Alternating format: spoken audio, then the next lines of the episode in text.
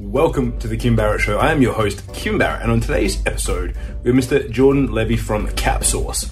Now, if you're a business owner who deals with multiple stakeholders and you're trying to build up an audience, a community, a group of people that you are interacting with, and you want to know how to do it and which order to do it in, whose priority should you put first when it comes to your stakeholders, how can you raise capital, how can you crack into new markets you will not want to miss this episode. So if you're a business owner and you tick those boxes, make sure you check that out. And of course, if you need help getting in front of more people, head over to marketingmogul.com.au where we have got your back. But until then, let's jump into the show.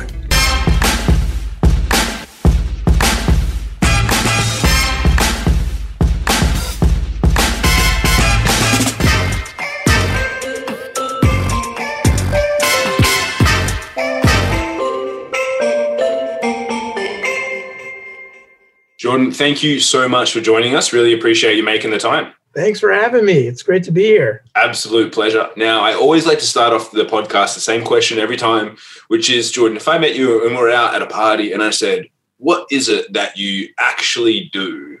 What's your go to answer? Well, it's a good question. I think we make it exciting to learn and meaningful.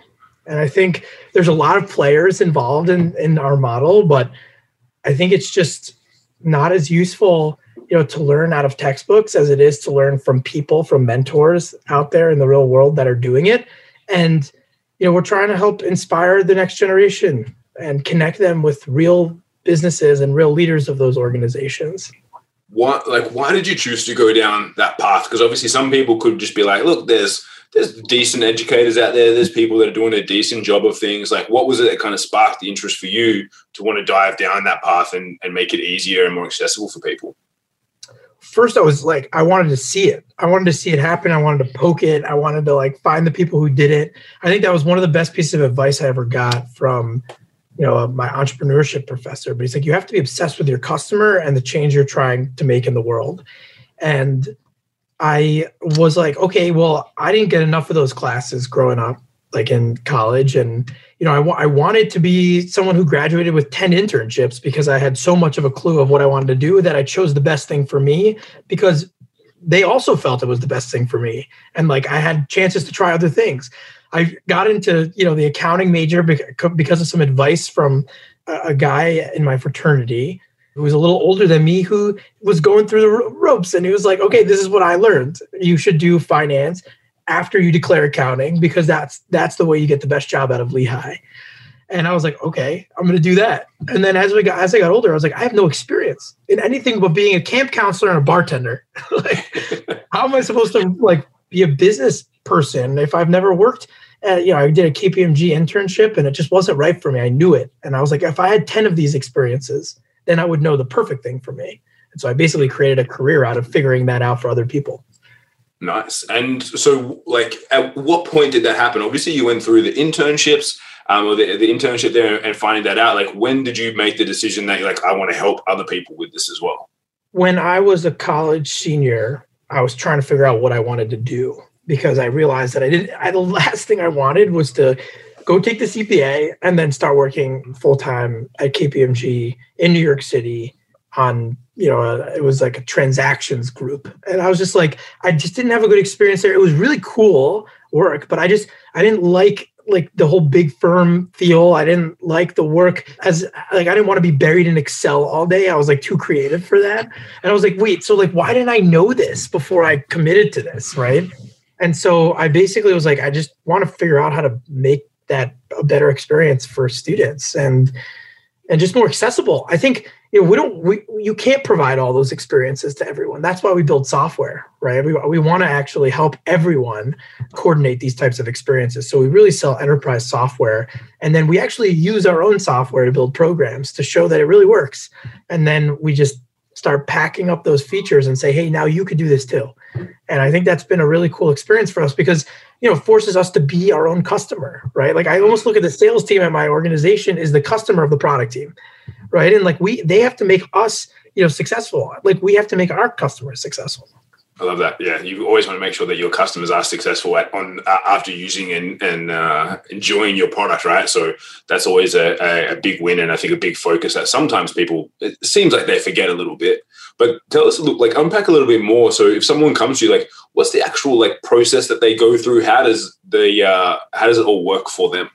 So there's two stakeholders that pay us, and one very important stakeholder that doesn't. So the two stakeholders that are bought into CapSource are industry and academic partners.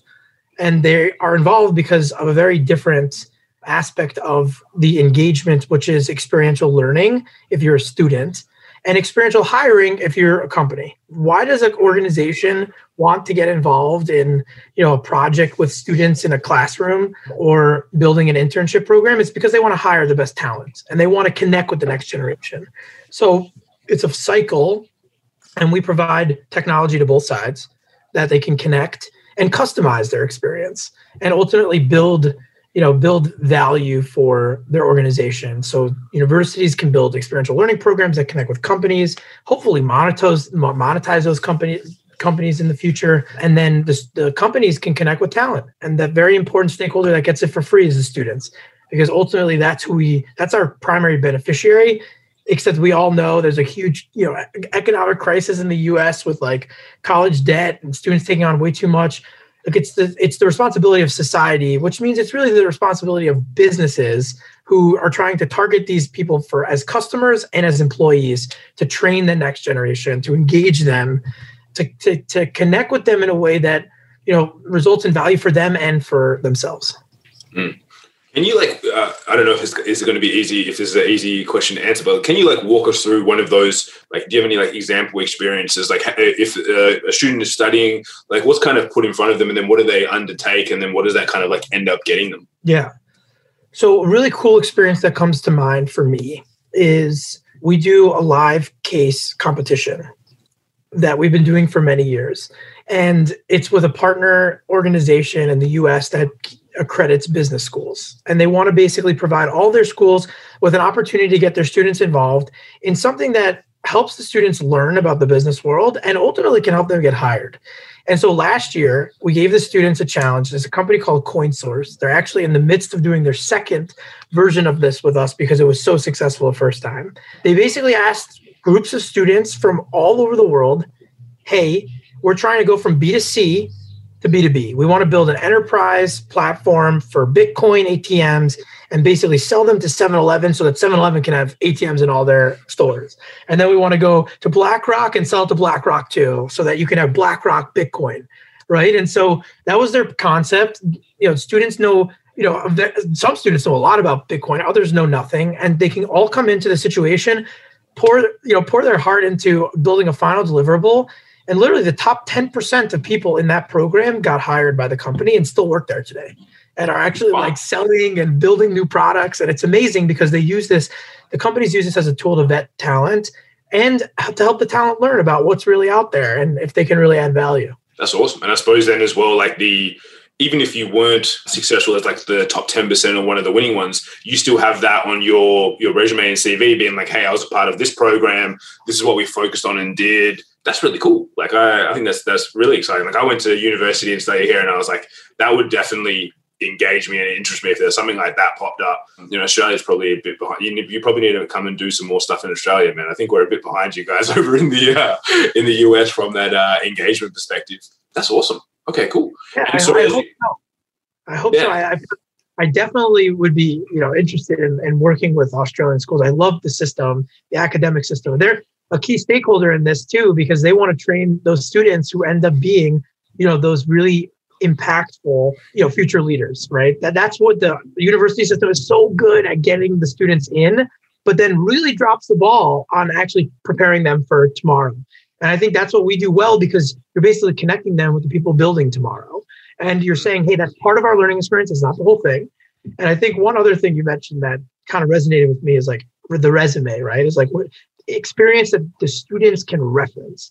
And that's actually what we mm-hmm. call it is reference worthy experience for the young professionals, right? They're actually like, you need to add stuff to your resume that you can talk about, right? And like sometimes a bartender or a camp counselor is not going to cut it. Like, yeah, you can show that you have organizational skills and that you can work as a team and that you're a good caretaker. But like sometimes people want to know, like, do you know how to write code and like solve a problem for you know a technology team?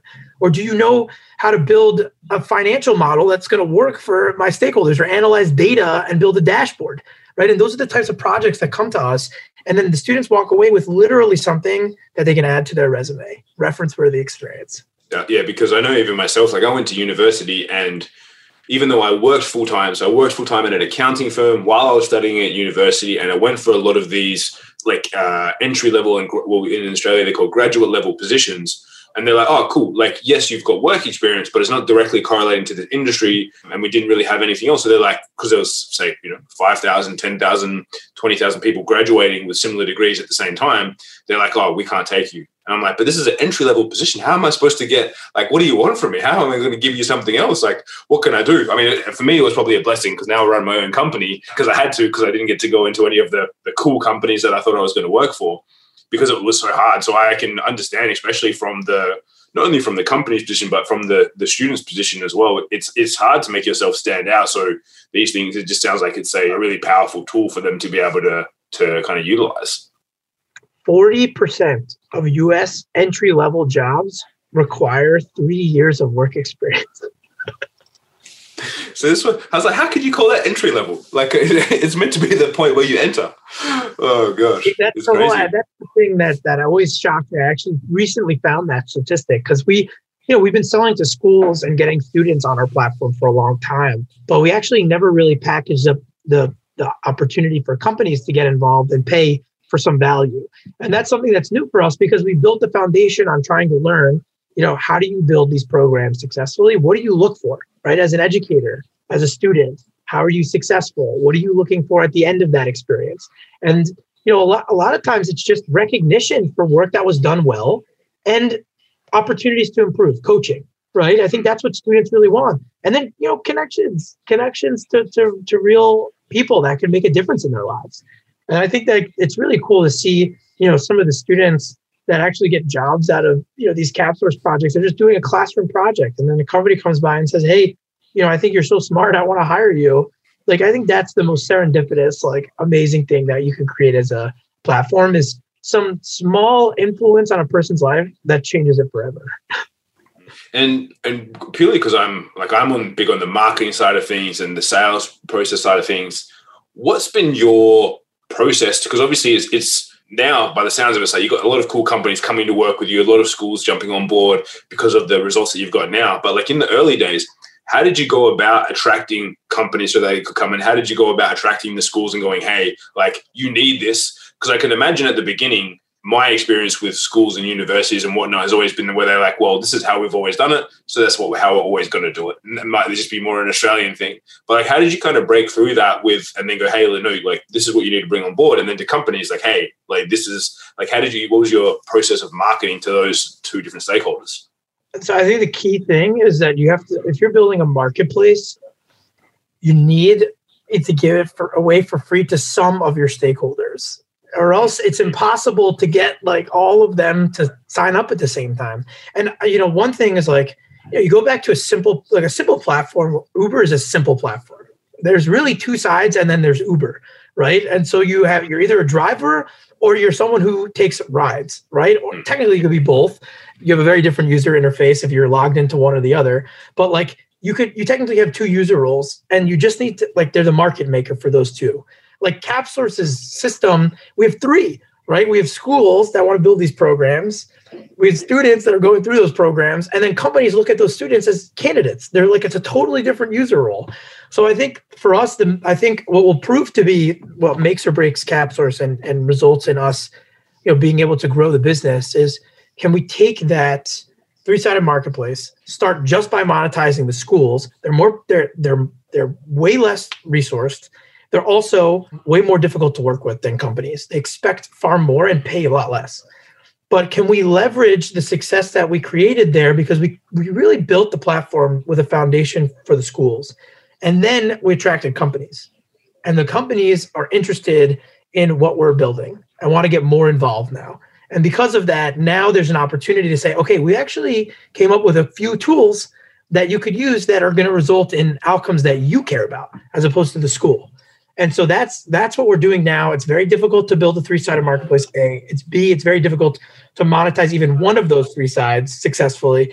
And then C, now to monetize a second side while you're still effectively serving the first side is something yet to be seen as you know successful for us but it's what we're working on you know it's like can we actually grow our you know our enterprise like that and and really just get like more power users using features in depth I think that's so important, as you say there, because some people might hear that and they've got an idea or they're looking to enter a marketplace and they're like, oh, cool, yeah. Like, I'm just going to make sales to both these guys at the same time, get on all these users. And it's like, well, you've got to do, like, you've got to do one thing well and then, and then add on to those other avenues. Can you remember back to the first, like, school that you got on board? How did that, how did that go about? Like, what was like the first couple of schools getting on board? How did that work for you? So we went after capstone programs because it's the closest model to actually what we wanted to replicate, right? We said, okay, so these students are students, right? They're in an MBA program. It was Fordham University at the time. And then we, we shortly after brought on Maryland. And so both of those schools had a very similar problem. It wasn't exactly the same. And that's what makes some of our systems so unique is like it technically can serve both of those needs. So at Maryland, they needed help building class projects, right? 30 students, a professor working with a company. What does that look like? How did, and then basically turning that into technology is what, what, what we did. All the while, Fordham said, Hey, we want to find one project for all of our MBA students in small teams, and they want to work hand in hand with the company and the educators are kind of just like monitoring and providing advice but they're not really involved as much as you know a class project like our live case. And so those were our first two mvps of the product was okay we need to figure out how to build that. We, we, need, we need to figure out how to track the, the process after they're built to make sure it goes well. And then we need to be able to be for that to be valuable enough for the students and for the educators that are involved in those programs so that they come back to us. We didn't really care as much about the companies, although the first company I ever got to work with us worked six has done six more projects since we started. So wow. he's been he was an early adopter and he's still a power user. And you know, that goes to show like if you you know, for he's still actually a free customer. He only does our class projects, right? And, and we actually are starting to charge now for you know enterprise software and custom internship programs that you ma- that you manage through our software. And so it's interesting because there's not really a lot of players doing that. I don't know any companies that are really doing like internship program management. And it's very complementary because it's exactly the same tools that we already offer our schools and their educators. So for us, it's just like, okay, packing up features and you know making them available for different user types and you know being you know being fearless in terms of getting feedback and iterating. Because that's another thing you asked earlier what's the best piece of advice? So other than not charging both sides of the marketplace you have to be scrappy with the technology because if you are so committed to one you can't change it that easily. And then you can't actually validate that what you're trying to do actually will scale. And so that's one thing we, we've we've been on wordpress ever since we started. And i think it's a great way to validate your assumptions and start to get traction. And then you know then you dream up something big and bold. But like you know once you build eight apps on a mobile app that you have that you're selling through the uh, app apple app store you can't actually just push out new screens that easily and add new features without really getting approval from them. So it's just like you know start with like a micro version of the experience that you could just manually see what happens. And then after that you know go go at it and have a good time and build it in whatever language and framework you want. Yeah that's so important. Like for so many of our clients as well we like it's just the biggest thing that i try and drill into them is that is that you need to get that MVP, you need to get that beta test out there, you need to get like that first runs on the board before you go and commit to doing all this crazy stuff. So, you know, before you go and commit to building all this custom, completely done things, it's like, cool, just get it out there. Make sure that the people want it. Make sure that it's like you know your actual your hypothesis is validated before you go and commit you know all this crazy amount of resources to doing something. So it's good good to hear that you're on, the same side of things there. So going going forward this year and and onwards like what are some of the goals and, and projects for you guys going forward? Yeah so i think we're in the midst now of validating our our product for industry partners. Our big goal is to turn into an enterprise software company like Salesforce, but for learning and hiring that is all about experiential, right? It's like, okay, I want, you know, I want to engage new talent. I want them, you know, to be able to experience some of the business and meet some people, and then I want to hire them. And then the schools are trying to build their own version of that experience, and we want to just provide the tool set to make that possible. And so far, it's been really amazing how, you know, we're working with Brickfields Asia College and a consortium of schools in Malaysia, and they're trying to get people back to work. That's the domain that they went with, BAC to work. And that's just what we're doing with them. And they're using certain features in a certain way, and it all nicely rolls back up to our main ecosystem, which is learning and hiring, right? Like we, that's the main outcome that we're trying to drive. And we're just trying to say, okay, we can do it well for schools. We're doing it right now for Notre Dame and University of Montana. And so all of these schools are saying, okay, we want to do more of this learning and hiring business. How do we do it? Right. And we want to make it more intuitive. We want to get more of those software customers on from the school side.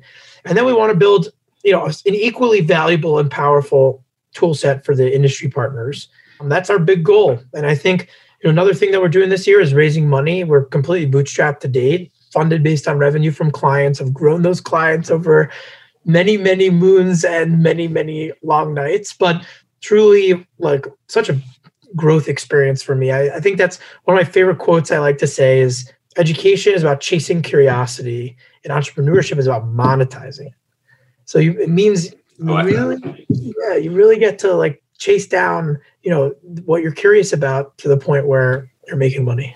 That's awesome. I love that. I love that quote. And as we get to, towards the end of our time here together, I always like to ask the same question as we get towards the end, which is Is there a question that I didn't ask you that I should have? I don't, you know, it's always, that's always such an interesting question because, like, I think we've had such a good chat. And I guess, you know, the, my question, you know, that I would love to ask the audience, right, uh, that, that's listening to this is like, how does how does the, the Australian system, work and fit into this, right? Like I, that's something that of course is, I think that people, humans, right? I, I totally do not look at people as ethnic, racial, sex, like all those things don't matter. We're all learners. We're all just hungry and curious and we need Maslow's hierarchy of needs, right? So you, yes, you have to be. You cannot be intellectually stimulated if you don't have a house, roof over your head, food in your tummy, clean water. Like those things are important things, like no doubt about it. The next order of business is okay, how do we make this global society of humans the most connected and effective as possible? And I think, you know, how does Australia fit into that? How does CapSource fit into Australia as they're fitting into that? I think that's that's what I'd be curious to learn. I don't know the answer to that. I'm having a great time figuring out in the US, but as I mentioned earlier, like as soon as we kind of talk to people from overseas, they have the same problems. Malaysian young professionals and Malaysian companies. We're working with an organization called International Study Programs in Prague that wants to put you know trips together for students and include projects with companies so they're using our system for that purpose and they work with companies all over the globe so it's just like you know this problem for as long as you're you know homo sapien and you're breathing and curious i think we can help kind of satiate and potentially even provide more hunger right? Provide more of an opportunity to dive deeper. And i'm just interested to see how how we might be able to work with you know folks in australia that are interested and and uh, continue to grow around the world. I'm sure there's a huge need. Like it's been a few years since I've been out of uni now, but I know when I was there, I was like, it was definitely everything that you shared today would have been like I would I would have been all over that as a student, and I could see the benefit for everyone involved. So I might have still have some old uh, old uni contacts with the uh, alumni associations. I'll see if I can get any contact details for you and, uh, and connect you up. But if uh, if people have been listening to that and they maybe that maybe there's someone that actually has an answer, a really good answer to that question, better than me, or someone that wants to know more about what you guys are up to, where's the best place for them to connect with you? So our website is cap source.io. So there's a there's literally a button to schedule a meeting. You'll be able to meet directly with our team if you want a demo of the software, you want to see some examples of our experiences that we build. So we're happy to do that. Otherwise, feel free to poke around. We also very active on LinkedIn. If you search Jordan Levy, hopefully you don't need the word cap source, but it should come up. Then uh, feel free to connect with me and we can chat and, and talk about you know examples or maybe scheduling some time And then I would say, other than that, you know, my email is jordan at capsource.io. So feel free to just shoot me an email. I'm happy to, you know, take a read and, and get you in touch with the right people or take a call directly if, you know, that's the right, you know, use of time for both of us. So I, you know, I appreciate, I appreciate the opportunity to share what we're doing, you know, with you and your audience. It, it means a lot to me absolute pleasure. It's been great having a chat and finding out what you're up to, and uh, it's definitely definitely got me curious on a lot of things. So, guys, if you're listening to this, please make sure share it with someone. If there's someone maybe that's in that space, or is uh, uh, maybe there's someone that you know that's a student or at uni or uh, works with a uni and uh, you want to get them some insights as to what's happening because I think Australia, for a lot of things, it's like whilst we we do well in a lot of areas, a lot of the space when it comes to tech, I think is like we're not really being incentivized enough to do that over here. Australia's big on uh, mining and exports and things like that, but I think uh, it would be it would uh, definitely help out the whole of the country to to get more into the the spaces like this for improving not only our education but obviously adopting new technologies as well. So, guys, if you know anyone, please share this episode around. Make sure that you subscribe as well so that you can hear from more people that are amazing, just like Jordan. And Jordan, again, thank you so much for joining us. Really appreciate you making the time. Thanks, Kim. This has been great. I'm uh, looking forward to getting down under soon. See you soon. Cheers.